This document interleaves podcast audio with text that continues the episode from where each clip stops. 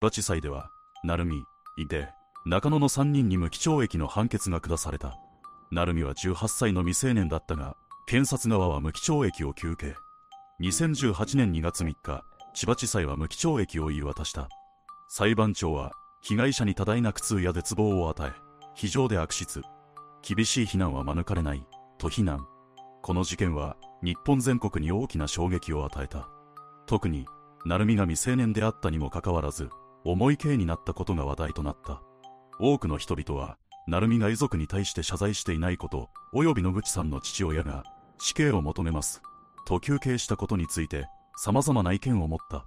また、井出の家庭環境が複雑であったこと、中野の家族関係が良くなかったこと、そして、少年 C が事件に巻き込まれた経緯についても、多くの議論がされた。この事件は、若者の犯罪、特に未成年者による重大な犯罪に